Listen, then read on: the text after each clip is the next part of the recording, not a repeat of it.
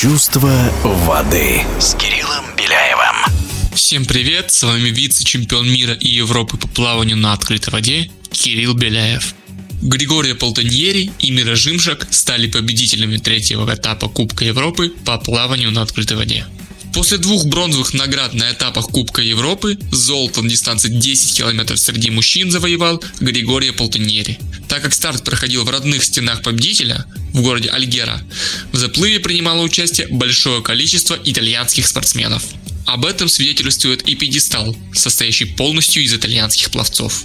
А вот победу Мира Жимжак можно назвать сенсацией. Она обошла именитых спортсменок и одержала свою первую личную крупную победу на международной арене, опередив ближайшую преследовательницу на одну сотую секунду. Но так как занявшая второе место Вивиан выступает за сборную Бразилии, то спортсменка принимала участие вне зачета.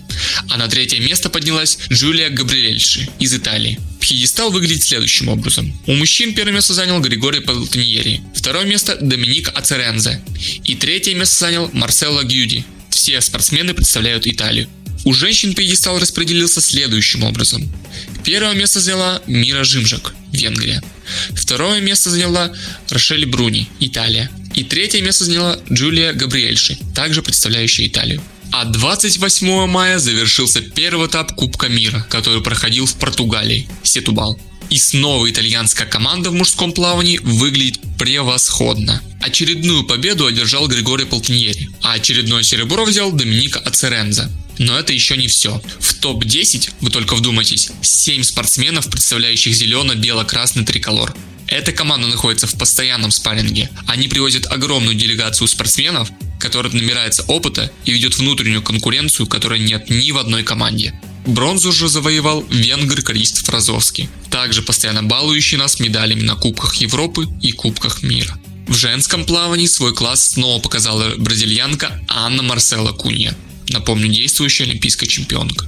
После очень долгого просмотра фотофиниша судьи огласили серебряного и бронзового призеров. Второй стала голландка Шерон Ван Рувендаль, действующая серебряная призерка Олимпийских игр. И бронзу завоевала Жанет Спиваста. Смотря на результаты прошедших Кубков Европы и Кубков мира, наблюдается тенденция. Кто чаще стартует, тот выше располагается.